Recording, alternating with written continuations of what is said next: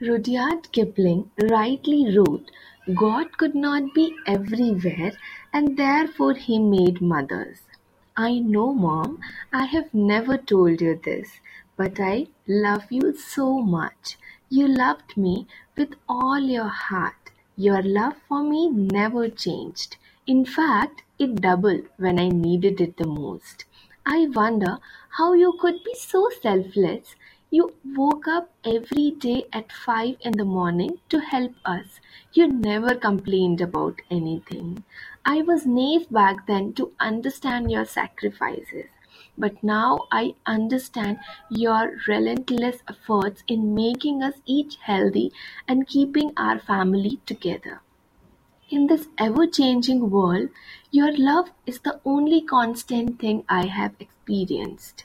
So, I really want to thank you for being so open minded and supportive. Thank you.